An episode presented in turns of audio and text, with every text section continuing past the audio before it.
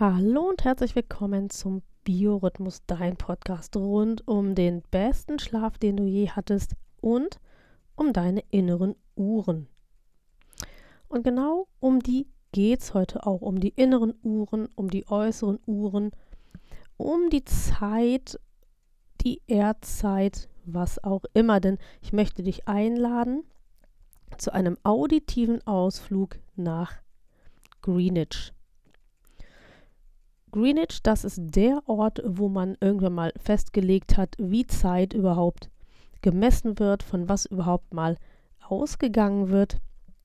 Und es würde mich sehr, sehr freuen, wenn du mich auf diese kleine Reise begleitest. Mein Name ist Nina Schweppe. Ich bin chronobiologischer Coach und ich bin hier im Biorhythmus deine Gastgeberin und heute auch deine Reiseleiterin nach Greenwich. Wenn du also wissen möchtest, wie sich das alles verhält rund um die Zeit und die Zeitmessung, dann bist du hier genau richtig und das wird sicherlich sehr, sehr spannend.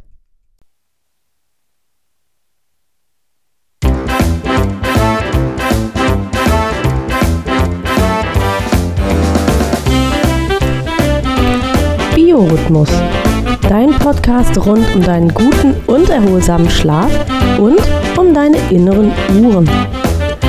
Suchst du den Schlüssel zu mehr Energie und Lebensfreude? Dann bist du hier genau richtig. Hier erfährst du alles für ein besseres Leben mit deinem eigenen Biorhythmus.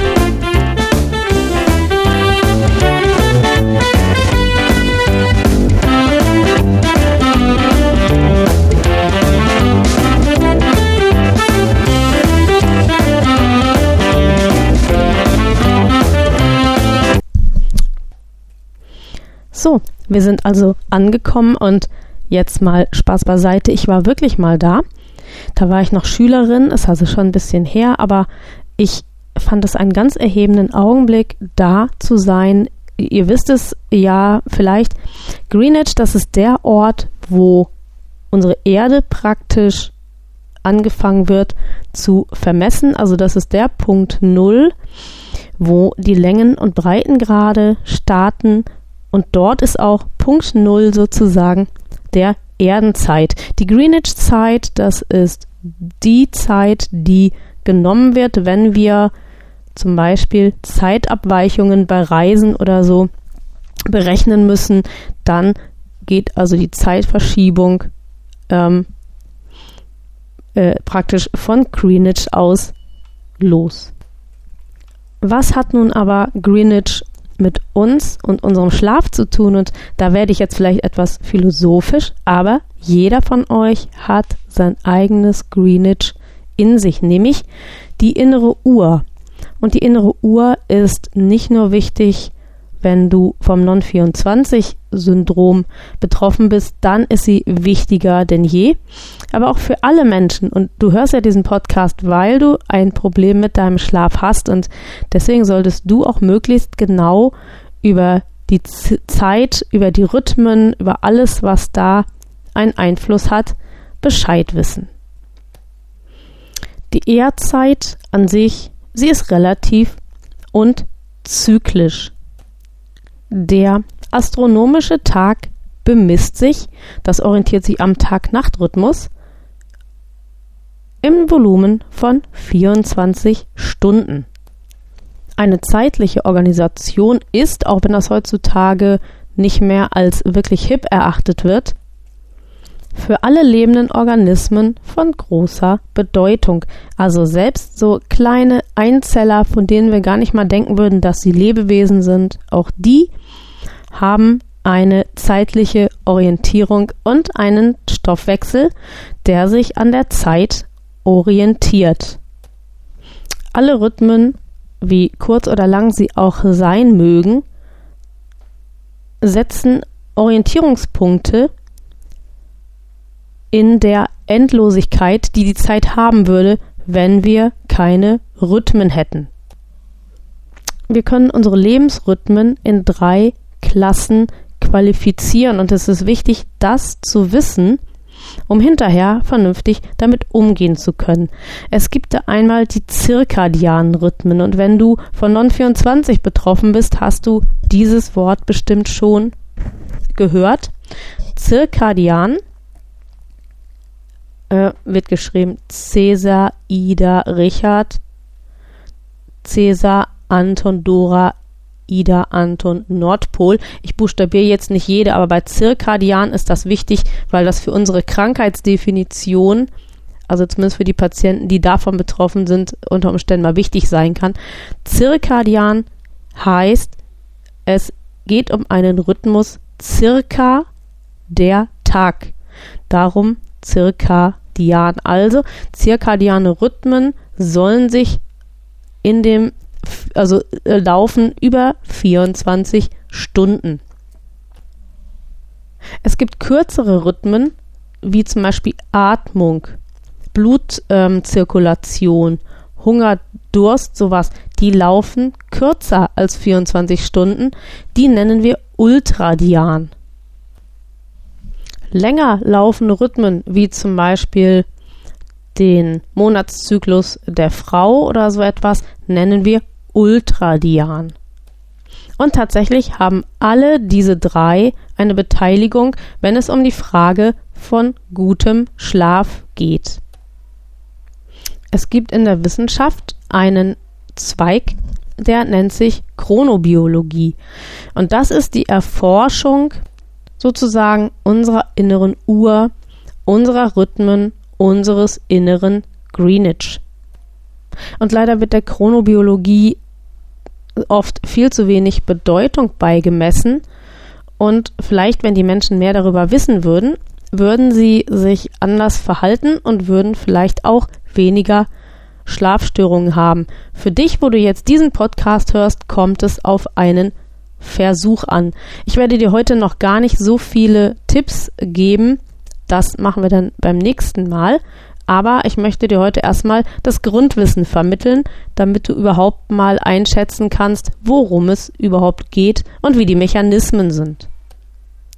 Ein kurzer Hinweis nur zum Thema Licht. Dem Licht werde ich aber eine extra Folge widmen, weil das äh, ganz, ganz spannend und ganz, ganz wichtig ist. Ähm, Im Grunde genommen verbringen alle Menschen, die in Büros arbeiten, die viel in Innenräumen sich aufhalten, winters wie sommers, die Welt in chronobiologischer Finsternis. Und das bedeutet, dass selbst wenn Licht an ist in den Innenräumen, ähm, das Licht zu schwach ist, um die biologische Uhr tatsächlich zu beeinflussen. So viel nur kurz als Anmerkung und natürlich als kleines Appetithäppchen auf die Erst im Jahre 1972, vorher hat man das gar nicht gewusst, dass es die innere Uhr überhaupt gibt, hat man den Ort der inneren Uhr, also vielleicht hat man schon gewusst, dass es sie gibt, aber man hat diesen Ort, wo es neurologisch sitzt, erst 1972 gefunden. Und zwar unsere innere Uhr, diese Schaltzentrale, die alle Zeitrhythmen regelt, also Greenwich.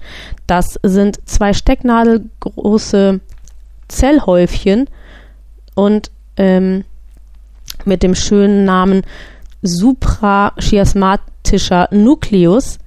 SCN werde ich in Zukunft sagen, wenn ich es überhaupt nochmal sage. Und diese Zellhäufchen befinden sich oben im oder am Gehirn und zwar genau an einer Stelle, die sehr markant ist, also unsere Sehnerven, die laufen vom Auge aus ins Gehirn, aber nicht vom linken Auge geradeaus nach links und der andere geradeaus nach rechts, sondern sie treffen sich in einer X-Kreuzung und der von links kommende läuft nach rechts und der von rechts kommende läuft nach links. Und exakt an dieser X-Kreuzung, da sitzt der kleine SCN, der uns hilft, unsere Rhythmen unter Kontrolle zu haben, hoffentlich. Von da aus, vom SCN aus, werden Lichtreize an die Zirbeldrüse geschickt und von da aus werden dann Hormone ausgeschüttet, die bestimmte Rhythmen, zum Beispiel den Tag-Nacht-Rhythmus, regeln sollen. Auch sowas wie Körpertemperatur, Blutdruck und so weiter wird von da aus gesteuert und geregelt und tatsächlich sind auch diese Stoffwechselereignisse ähm, Dinge, die ganz stark mit der Qualität eines guten oder schlechten Schlafs zu tun haben. Außerdem regelt der SCN auch die diversen kleinen Zelluhren, denn jede Art von Körperzellen, die wir haben, hat auch eben, das sagte ich vorhin mit den Einzellern, auch einen eigenen Biorhythmus. Und deswegen ist das wichtig, dass vom ähm, SCN aus ähm, diese Kleinigkeiten organisiert werden, weil sonst könnte unser Stoffwechsel überhaupt gar nicht adäquat funktionieren. Wenn wir denn morgens aufwachen, dann startet der SCN seine Arbeit durch die Senkung des Melatoninspiegels. Melatonin ist das Schlafhormon und das sorgt dafür, dass wir eben nachts müde sind. Und damit wir aufwachen können, ist es wichtig, dass der äh, Melatoninspiegel sich senkt und der Serotoninspiegel sich hebt. Damit verbunden, und deswegen sagte ich auch, Blutdruck und Körpertemperatur und so hat was mit Schlaf zu tun, mit nämlich der Absenkung des Melatoninspiegels ähm, erhöht sich dann auch der Blutdruck, der Puls und die Körpertemperatur. Gegen 7 Uhr etwa erhält unser Körper noch einen weiteren Aktivschub, nämlich durch Sexualhormone. Und das führt dazu, dass wir richtig super fit werden für den Tag. Gegen Mittag sind wir dann auf unserem Höchstleistungspunkt, weil die roten Blutkörperchen da am höchsten konzentriert sind im Blut. Und das bedeutet, dass unser Körper hoch angefüllt ist mit Sauerstoff. Und das bedeutet eine hohe Aktivität. Da sind wir voll leistungsfähig. Und wer sich vielleicht schon mal gewundert hat, dass er so über Mittag immer müder und inaktiver wird, das ist ganz normal, denn so etwa bis 14 Uhr haben wir ein Leistungstief. Es geht dann nochmal aufwärts bis etwa 18 Uhr. Da steigen dann auch wieder Blutdruck und Körpertemperatur und Puls. Sowas wie Greifkraft und Reflexe sind zum Beispiel gegen 15 Uhr am stärksten. Und so wundert das auch nicht, dass man manchmal, wenn man zu ärztlichen Untersuchungen geht, völlig unterschiedliche Ergebnisse hat, weil es macht sehr wohl einen Unterschied, ob man das morgens macht oder eben nachmittags, wo unsere Fähigkeit dazu auf dem Höhepunkt ist. Gegen 19 Uhr dann möchte unser Körper mit der Regeneration, also ja, mit der Renovierung beginnen. Er möchte den Tag abstreifen und möchte möglicherweise Schäden, die auch da entstanden sind, wieder korrigieren und regulieren und heilen. Und das bedeutet auch, dass die körperliche und geistige Leistungsfähigkeit nach und nach weniger werden. So zwei Stunden bevor unser Körper dann der Meinung ist, dass er nun schlafen gehen möchte, sendet der SCN das Signal an die Zirbeldrüse, dass es jetzt Zeit ist, den Serotoninspiegel abzusenken und den Melatoninspiegel hochzufahren. Je länger es im Sommer hell ist, umso später startet dieser Prozess. So ist es tatsächlich so, dass wir im Winter bis zu 30 Minuten länger schlafen. Und jetzt ein Hack für die Non-24 Menschen unter uns. Ähm, ihr könnt möglicherweise die Symptomatik im Sommer gut verbessern, wenn ihr darauf achtet, dass ihr möglichst viel draußen seid, auch wenn ihr möglicherweise das nicht sehen könnt, das Sonnenlicht, so ist es doch erwiesen, dass über die Haut auch die entsprechenden Lichtmengen aufgenommen werden können. Und es kann zumindest helfen, die Symptomatik ein Stück weit abzusenken. Zumindest was mich betrifft, ähm, ist das so. Ich achte drauf, im Sommer möglichst auch ähm, abends noch lange draußen zu sein, dann äh, geht es mir tatsächlich besser. Warum das genau so ist, ähm, dazu dann in der Lichtfolge, die vermutlich die nächstkommende sein wird, wenn du nicht vielleicht doch andere Wünsche hast an mich. Die Frage, wie viel Melatonin wir im Körper haben, die ändert sich nicht nur mit der Tages- und Jahreszeit, sondern tatsächlich auch mit der Lebensspanne. Je älter wir sind, umso weniger Melatonin schütten wir aus. Und so verwundert das auch gar nicht, dass wenn wir möglicherweise unter dem Non-24-Syndrom leiden, dass wir, ähm, je älter wir werden, die Auswirkungen umso stärker spüren. Da kommt natürlich auch noch hinzu, dass man weniger belastbar wird mit dem Alter, dass man irgendwie eine andere Resilienz hat, aber tatsächlich ist auch messbar, dass die Melatoninausschüttung nicht mehr so stark ist. Man hat einen Versuch gestartet äh, in Bayern, das war im sogenannten Andexer Bunker, und da hat man Menschen ohne Einfluss von Zeitgebern gehalten. Und man wollte rauskriegen, wie das ist mit den Biorhythmen der Menschen, wenn man sie ohne Zeitgeber hält. Ähm, wir hatten hier in diesem Podcast schon mal eine Folge zum Thema Zeitgeber.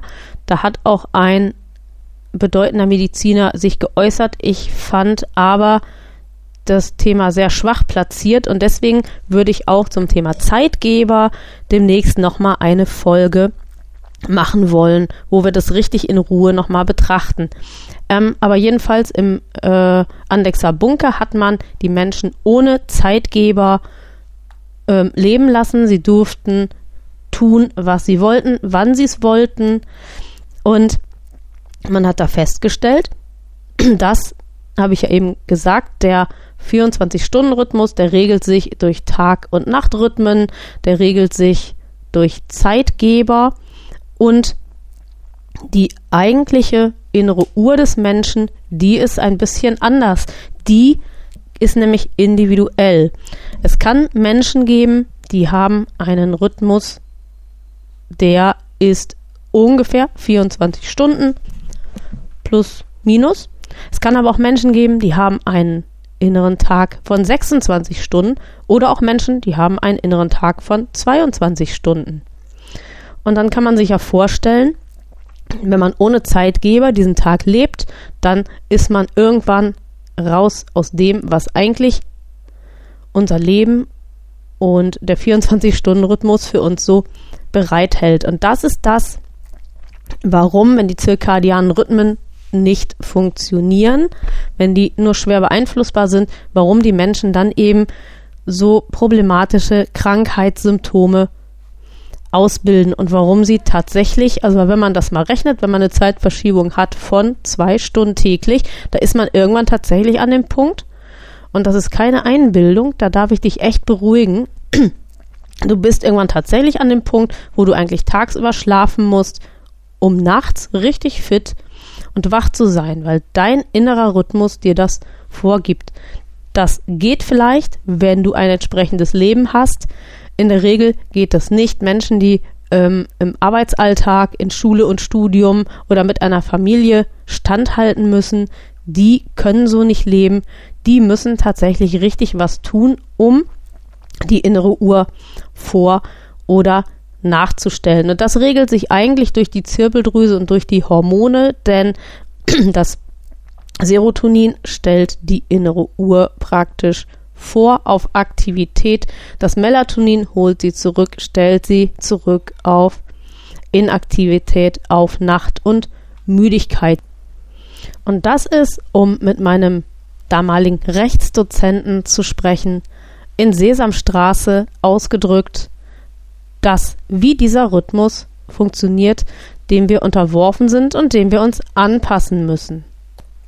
Ja, so viel mal zum Thema Rhythmen, innere Uhr und Greenwich. Ich sehe, dass wir schon wieder weit, weit fortgeschritten sind mit der Zeit.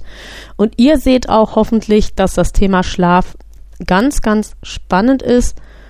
Und wenn du denkst, dass du Unterstützung brauchst, dass du ein Einzelcoaching möchtest, dass du gerne deine individuelle innere Uhr besser verstehen möchtest, dann melde dich heute noch bei mir bewirb dich um ein kostenloses Kennenlerngespräch, dann schnüren wir dein individuelles Sandmann-Coaching-Paket. Und alles, was du sonst noch dazu brauchst, so den Link zur Homepage, den Link zum Coaching-Paket, damit du dich auch entscheiden kannst, das findest du natürlich alles in der Podcast-Beschreibung. Ich hoffe sehr, dass du heute wieder viel mitgenommen hast für dich und dass du ein bisschen Spaß hattest in dieser Folge. Und wenn das so ist, dann teile diesen Podcast gerne, damit deine Freunde auch davon erfahren und lass mir vielleicht auch mal eine Bewertung da. Ähm, und du kannst mir auch gerne eine Rückmeldung mal geben. Vielleicht hast du auch Themenwünsche. Das alles ist mir herzlich willkommen. Ich hoffe, dass du mit deinen inneren und äußeren Uhren im Einklang bist. Sei rhythmisiert, bleib rhythmisiert und ich sage bis bald.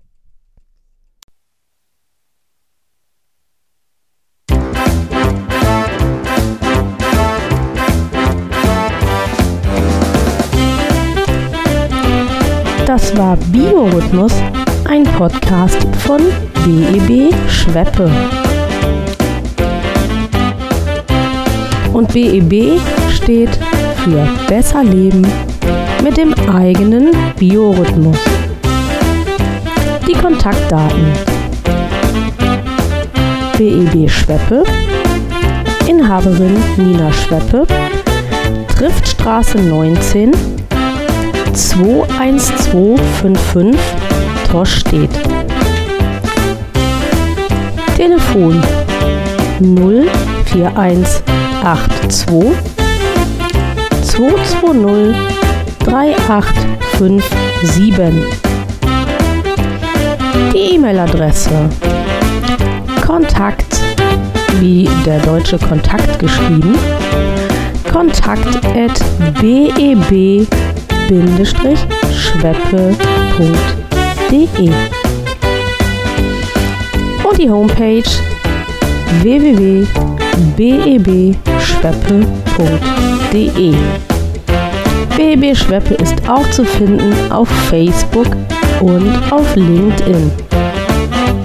Das Podcast-Cover wurde gestaltet von Frank Walensky Schweppe Hegestraße 17 20249 Hamburg. Und die Musik für den Podcast, die stammt von Wolfgang Valentin.